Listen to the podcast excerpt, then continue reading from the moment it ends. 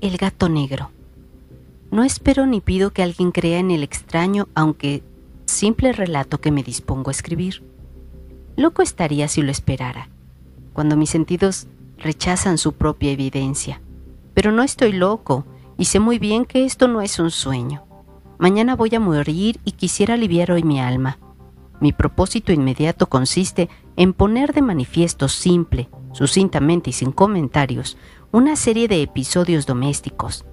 Las consecuencias de esos episodios me han aterrorizado, me han torturado y por fin me han destruido. Pero no intentaré explicarlos. Si para mí han sido horribles, para otros resultarán menos espantosos que baroques. Más adelante tal vez aparecerá alguien cuya inteligencia reduzca mis fantasmas a lugares comunes, una inteligencia más serena, más lógica y mucho menos excitable que la mía, capaz de ver en las circunstancias que temerosamente describiré una vulgar sucesión de causas y efectos naturales. Desde la infancia me destaqué por la docilidad y bondad de mi carácter. La ternura que abrigaba mi corazón era tan grande que llegaba a convertirme en objeto de burla para mis compañeros. Me gustaban especialmente los animales, y mis padres me permitían tener una gran variedad. Pasaba a su lado la mayor parte del tiempo y jamás me sentí más feliz que cuando les daba de comer y los acariciaba. Este rasgo de mi carácter creció conmigo y cuando llegué a la virilidad se convirtió en una de mis principales fuentes de placer. Aquellos que alguna vez han experimentado cariño hacia un perro fiel y sagaz no necesitan que me molesten explicarles la naturaleza o la intensidad de la retribución que recibía. Hay algo en el generoso y abnegado amor de un animal que llega directamente al corazón de aquel que con frecuencia ha probado la falsa amistad y la frágil fidelidad del hombre. Me casé joven y tuve la alegría de que mi esposa compartiera mis preferencias. Al observar mi gusto por los animales domésticos, no perdía oportunidad de procurarme los más agradables de entre ellos. Teníamos pájaros, peces de colores, un hermoso perro, conejos, un monito y un gato. Este último era un animal de notable tamaño y hermosura, completamente negro y de una sagacidad asombrosa. Al referirse a su inteligencia, mi mujer que en el fondo era no poco supersticiosa, aludía con frecuencia a la antigua creencia popular de que todos los gatos negros son brujas metamorfoseadas. No quiero decir que lo creyera seriamente, y solo mencionó la cosa porque acabo de recordarla. Plutón, tal era el nombre del gato, se había convertido en mi favorito y mi camarada. Solo yo le daba de comer, y él me seguía por todas partes. Me costaba mucho impedir que anduviera tras de mí en la calle. Nuestra amistad duró así varios años, en el curso de los cuales, enrojezco al comentarlo, mi temperamento y mi carácter se alteraron radicalmente por culpa del demonio. Intemperancia. Día a día me fui volviendo más melancólico, irritable e indiferente hacia los sentimientos ajenos. Llegué incluso a hablar descomedidamente a mi mujer, y terminé por infligirle violencias personales. Mis favoritos, claro está, sintieron igualmente el cambio de mi carácter. No solo los descuidaba, sino que llegué a hacerles daño. Hacia Plutón, sin embargo, conservé suficiente consideración como para abstenerme de maltratarlo, cosa que hacía con los conejos, el mono y hasta el perro cuando por casualidad o movidos por el afecto se cruzaban en mi camino. Mi enfermedad empeoró, se agrava pues, ¿qué enfermedad es comparable al alcohol? Y finalmente el mismo Plutón, que ya estaba viejo y por tanto algo enojadizo, empezó a sufrir las consecuencias de mi mal humor. Una noche, en que volví a casa completamente embriagado, después de una de mis correrías por la ciudad, me pareció que el gato evitaba mi presencia. Lo alcé en brazos, pero, asustado por mi violencia, me mordió ligeramente en la mano. Al punto se apoderó de mí una furia demoníaca y ya no supe lo que hacía. Fue como si la raíz de mi alma se separara de golpe de mi cuerpo. Una maldad más que diabólica alimentada por la ginebra estremeció cada fibra de mi ser. Sacando del bolsillo del chaleco un cortaplumas, lo abrí mientras sujetaba al pobre animal por el pescuezo. Y deliberadamente le hice saltar un ojo. Enrojezco me abrazo, tiemblo mientras escribo tan condenable atrocidad. cuando la razón retornó con la mañana, cuando hube disipado en el sueño los vapores de la orgía nocturna, sentí que el horror se mezclaba con el remordimiento ante el crimen cometido. Pero mi sentimiento era débil y ambiguo. No alcanzaba a interesar al alma. Una vez más me hundí en los excesos y muy pronto ahogué en vino los recuerdos de lo sucedido. El gato, entre tanto, mejoraba poco a poco. Cierto que la órbita donde faltaba el ojo presentaba un horrible aspecto, pero el animal no parecía sufrir ya. Se paseaba como de costumbre por la casa, aunque como es de imaginar huía aterrorizado al verme. Me quedaba aún bastante de mi antigua manera de ser sentirme agraviado por la evidente antipatía de un animal que alguna vez me ha querido tanto. Pero ese sentimiento no tardó en ceder paso a la irritación y entonces, para mi caída final e irrevocable, se presentó el espíritu de la perversidad. La filosofía no tiene en cuenta este espíritu, y sin embargo tan seguro estoy de que mi alma existe como de que la perversidad es uno de los impulsos primordiales del corazón humano, una de las facultades primarias indivisibles, uno de esos sentimientos que dirigen el carácter del hombre. ¿Quién no se ha sorprendido a sí mismo cien veces en momentos en que cometió una acción tonta o malvada por la simple razón de que no debía cometerla? No hay en nosotros una tendencia permanente que enfrenta descaradamente al buen sentido, una tendencia a transgredir lo que constituye la ley por el solo hecho de serlo? Este espíritu de perversidad se presentó, como he dicho, en mi caída final. Y el insondable anhelo que tenía mi alma de vejarse a sí misma, de violentar su propia naturaleza, de hacer mal por el mal mismo, me incitó a continuar y finalmente a consumar el suplicio que había infligido a la inocente bestia. Una mañana, obrando a sangre fría, le pasé un lazo por el pescuezo y lo ahorqué en la rama de un árbol. Lo ahorqué mientras las lágrimas manaban de mis ojos y el más amargo remordimiento me apretaba el corazón. Lo ahorqué porque recordaba que me había querido y porque estaba seguro de que no me había dado motivo para matarlo. Lo ahorqué porque sabía que al hacerlo cometía un pecado, un pecado mortal que comprometería mi alma hasta llevarla, si ello fuera posible, más allá del alcance de la infinita misericordia del Dios más misericordioso y más terrible. La noche de aquel mismo día en que cometí tan cruel acción, me despertaron gritos de incendio. Las cortinas de mi cama eran una llama viva y toda la casa estaba ardiendo. Con gran dificultad pudimos escapar de la conflagración mi mujer, un sirviente y yo. Todo quedó destruido. Mis bienes terrenales se perdieron y desde ese momento tuve que resignarme a la desesperanza. No incurriré en la debilidad de establecer una relación de causa y efecto entre el desastre y mi criminal acción pero estoy detallando una cadena de hechos y no quiero dejar ningún eslabón incompleto. Al día siguiente del incendio, acudí a visitar las ruinas, salvo una. Las paredes se habían desplomado todas. La que quedaba en pie era un tabique divisorio de poco espesor, situado en el centro de la casa y contra el cual se apoyaba antes la cabecera de mi lecho. El enlucido había quedado a salvo de la acción del fuego, cosa que atribuía a su reciente aplicación. Una densa muchedumbre habíase reunido frente a la pared y varias personas parecían examinar parte de la misma con gran atención y detalle. Las palabras extraño curioso y otras similares excitaron mi curiosidad. Al aproximarme, vi que en la blanca superficie grabada como un bajo relieve aparecía la imagen de un gigantesco gato. El contorno tenía una nitidez verdaderamente maravillosa. Había una soga alrededor del pescuezo del animal. Al descubrir esta aparición, ya que no podía considerarla otra cosa, me sentí dominado por el asombro y el terror, pero la reflexión vino luego en mi ayuda. Recordé que había ahorcado al gato en un jardín contiguo a la casa. Al producirse la alarma del incendio, la multitud había invadido inmediatamente el jardín. Alguien debió de cortar la soga y tirar al gato en mi habitación por la ventana abierta. Sin duda habían tratado de despertarme de esa forma. Probablemente la caída de las paredes comprimió a la víctima de mi crueldad contra el enlucido recién aplicado, cuya cal junto con la acción de las llamas y el amoníaco del cadáver produjo la imagen que acababa de ver. Si bien en esta forma quedó satisfecha mi razón, ya que no mi conciencia, sobre el extraño episodio, lo ocurrido impresionó profundamente mi imaginación.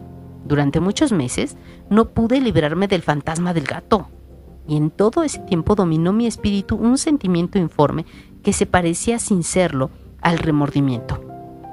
Llegué al punto de lamentar la pérdida del animal y buscar en los viles antros que habitualmente frecuentaba algún otro de la misma especie y apariencia que pudiera ocupar su lugar.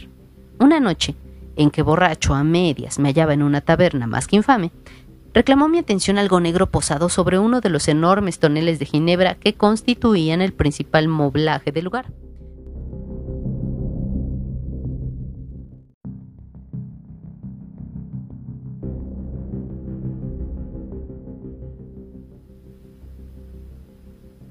Me aproximé y la toqué con la mano. Era un gato negro muy grande, tan grande como Plutón, y absolutamente igual a este, salvo un detalle. Plutón no tenía el menor pelo blanco en el cuerpo, mientras este gato mostraba una vasta aunque indefinida mancha blanca que le cubría casi todo el pecho. Al sentirse acariciado se enderezó Prontamente ronroneando con fuerza, se frotó contra mi mano y pareció encantado de mis atenciones. Acababa pues de encontrar el animal que precisamente andaba buscando. De inmediato propuse su compra al tabernero, pero me contestó que el animal no era suyo y que jamás lo había visto antes ni sabía nada de él. Continué acariciando el gato y cuando me disponía a volver a casa, el animal pareció dispuesto a acompañarme. Le permití que lo hiciera deteniéndome una y otra vez para inclinarme y acariciarlo.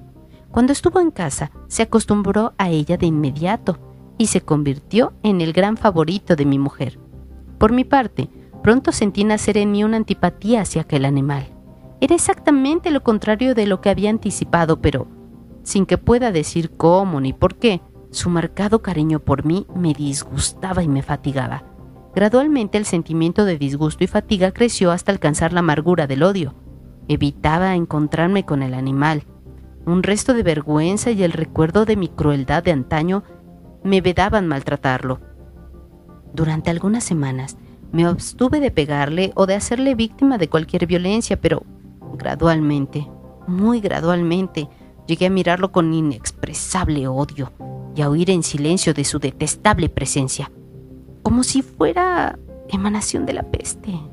Lo que sin duda contribuyó a aumentar mi odio fue descubrir a la mañana siguiente de haberlo traído a casa que aquel gato, igual que Plutón, era tuerto. Esta circunstancia fue precisamente la que le hizo más grato a mi mujer, quien, como ya dije, poseía en alto grado esos sentimientos humanitarios que alguna vez había sido mi rasgo distintivo y la fuente de mis placeres más simples y más puros. El cariño del gato por mí parecía aumentar en el mismo grado que mi aversión. Seguía mis pasos con una pertinencia que me costaría hacer entender al lector. Donde quiera que me sentara, venía a ovillarse bajo mi silla. O saltaba a mis rodillas, prodigándome sus odiosas caricias. Si echaba a caminar, se metía entre mis pies, amenazando con hacerme caer, o bien clavaba sus largas y afiladas uñas en mis ropas, para poder trepar hasta mi pecho. En esos momentos, aunque ansiaba aniquilarlo de un solo golpe, me sentía paralizado por el recuerdo de mi primer crimen.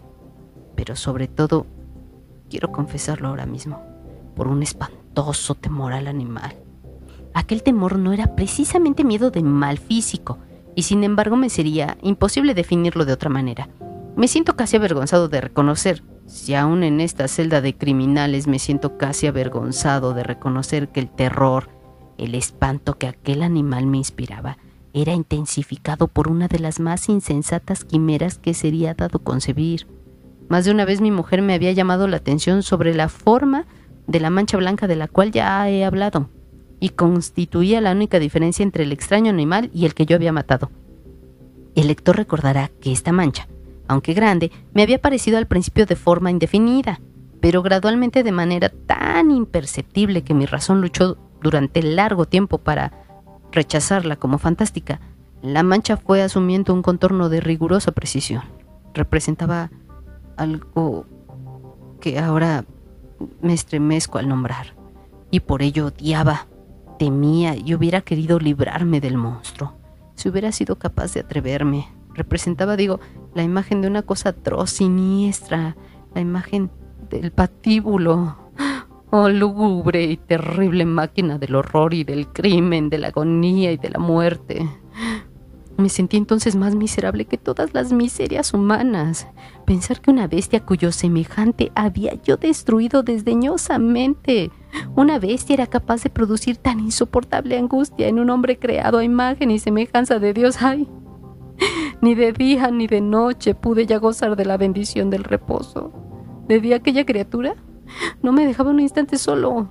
De noche despertaba hora a hora de los más horrorosos sueños para sentir el ardiente aliento de la cosa en mi rostro y su terrible peso, pesadilla encarnada de la que no me era posible despertar, apoyado eternamente sobre mi corazón. Bajo el agobio de tormentos semejantes, sucumbió en mí lo que poco me quedaba de bueno. Solo los malos pensamientos disfrutaban ya de mi intimidad los más tenebrosos, los más perversos pensamientos, la melancolía habitual de mi humor creció hasta convertirse en aborrecimiento de todo lo que me rodeaba y de la entera humanidad. Y mi pobre mujer, que de nada se quejaba, llegó a ser la habitual y paciente víctima de los repentinos y frecuentes arrebatos de ciega cólera a que me abandonaba. Cierto día, para cumplir una tarea doméstica, me acompañó al sótano de la vieja casa donde nuestra pobreza nos obligaba a vivir. El gato me siguió mientras bajaba la empinada escalera y estuvo a punto de tirarme cabeza abajo, lo cual me exasperó hasta la locura. Alzando un hacha y olvidando mi rabia, los pueriles temores que hasta entonces habían tenido mi mano, descargué un golpe que hubiera matado instantáneamente al animal. De haberlo alcanzado. Pero la mano de mi mujer detuvo su trayectoria entonces, llevado por su intervención a una rabia más que demoníaca, me zafé de su brazo y le hundí el hacha en la cabeza. Sin un solo quejido cayó muerta a mis pies. Cumplido este espantoso asesinato, me entregué al punto y con toda sangre fría a la tarea de ocultar el cadáver. Sabía que era imposible sacarlo de casa, tanto de día como de noche, sin correr el riesgo de que algún vecino me observara. Diversos proyectos cruzaron mi mente. Por un momento pensé en descuartizar el cuerpo y quemar los pedazos. Luego se me ocurrió cavar una tumba en el piso del sótano. Pensé también si no convenía arrojar el cuerpo al pozo del patio o meterlo en un cajón, como si se tratara de una mercadería común, y llamar a un mozo del cordel para que lo retirara de la casa. Pero al fin di con lo que me pareció el mejor expediente y decidí emparedar el cadáver en el sótano, tal como se dice que los monjes de la Edad Media emparedaban a sus víctimas. El sótano se adaptaba bien a este propósito. Sus muros eran de material poco resistente y estaban recién revocados con un mortero ordinario, que la humedad de la atmósfera no había dejado endurecer. Además, en una de las paredes se veía la saliente de una falsa chimenea, la cual había sido rellenada y tratada de manera semejante al resto del sótano. Sin lugar a dudas sería muy fácil sacar los ladrillos en esa parte, introducir el cadáver y tapar el agujero como antes de manera que ninguna mirada pudiese descubrir algo sospechoso. No me equivocaba en mis cálculos. Fácilmente saqué los ladrillos con ayuda de una palanca y luego de colocar cuidadosamente el cuerpo contra la pared interna, lo mantuve en esa posición mientras aplicaba de nuevo la mampostería en su forma original. Después de procurarme argamasa, arena y cerda, preparé un enlucido que no se distinguía del anterior y revoqué cuidadosamente el nuevo enladrillado. Concluida la tarea, me sentí seguro de que todo estaba bien. La pared no mostraba la menor señal de haber sido tocada. Había barrido hasta el menor fragmento de material suelto. Miré en torno triunfante y me dije, aquí por lo menos no he trabajado en vano. Mi paso siguiente consistió en buscar a la bestia causante de tanta desgracia pues al final me había decidido a matarla. Si en aquel momento el gato hubiera surgido ante mí, su destino habría quedado sellado. Pero por lo visto, el astuto animal, alarmado por la violencia de mi primer acceso de cólera, se cuidaba de aparecer mientras no cambiara mi humor. Imposible describir o imaginar el profundo, el maravilloso alivio que la ausencia de la detestada criatura trajo a mi pecho. No se presentó aquella noche, y así por primera vez desde su llegada a la casa pude dormir profunda y tranquilamente. Sí, pude dormir, aun con el peso del crimen sobre mi alma. Pasaron el segundo y el tercer día y mi atormentador no volvía. Una vez más respiré como un hombre libre. Aterrado, el monstruo había huido de casa para siempre. Ya no volveré a contemplarlo. Gozaba de una suprema felicidad y la culpa de mi negra acción me preocupaba muy poco. Se practicaron algunas averiguaciones a las que no me costó mucho responder. Incluso hubo una perquisición en la casa, pero naturalmente no se descubrió nada. Mi tranquilidad futura me parecía asegurada. Al cuarto día del asesinato, un grupo de policías se presentó inesperadamente y procedió a una nueva y rigurosa inspección. Convencido de que mi escondrijo era impenetrable, no sentí la más leve inquietud. Los oficiales me pidieron que los acompañara en su examen. No dejaron hueco ni rincón sin revisar. Al final, por tercera o cuarta vez bajaron al sótano. Lo seguí sin que me temblara un solo músculo. Mi corazón latía tranquilamente, como el de aquel que duerme en la inocencia. Me pasé de un lado al otro. Había cruzado los brazos sobre el pecho y andaba tranquilamente de aquí para allá. Los policías estaban completamente satisfechos y se disponían a marcharse. La alegría de mi corazón era demasiado grande para reprimirla. Ardían deseos de decirle por lo menos unas palabras como prueba de triunfo y confirmar doblemente mi inocencia. Caballeros, dije. Por fin, cuando el grupo subía la escalera, me alegró mucho de haber disipado sus sospechas. Les deseo felicidad y un poco más de cortesía. Dicho sea de paso, caballeros, esta casa es muy bien, está muy bien construida. En mi frenético deseo de decir alguna cosa con naturalidad, casi no me daba cuenta de mis palabras. Repito que es una casa de excelente construcción. Estas paredes, ya se marchan ustedes, caballeros, tienen una gran solidez. Y entonces arrastrado por mis propias barabatas, golpeé fuertemente con el bastón que llevaba en la mano sobre la pared del enladrillado tras la cual se hallaba el cadáver de la esposa de mi corazón. Que Dios me proteja, me libre de las garras del archidemonio.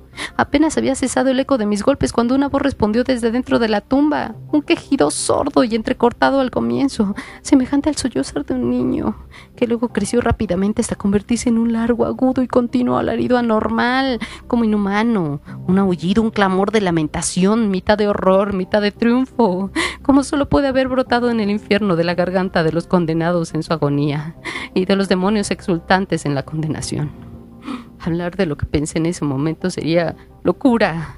Presa de vértigo, fui tambaleándome hasta la pared opuesta. Por un instante el grupo de hombres en la escalera quedó paralizado por el terror.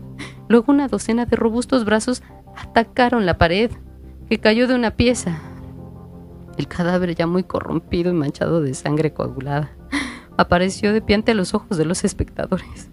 Sobre su cabeza con la roca roja boca abierta y el único ojo como de fuego, estaba agazapada la horrible bestia cuya astucia me había inducido al asesinato y cuya voz de la tora me entregaba al verdugo. Había emperedado al monstruo en la tumba.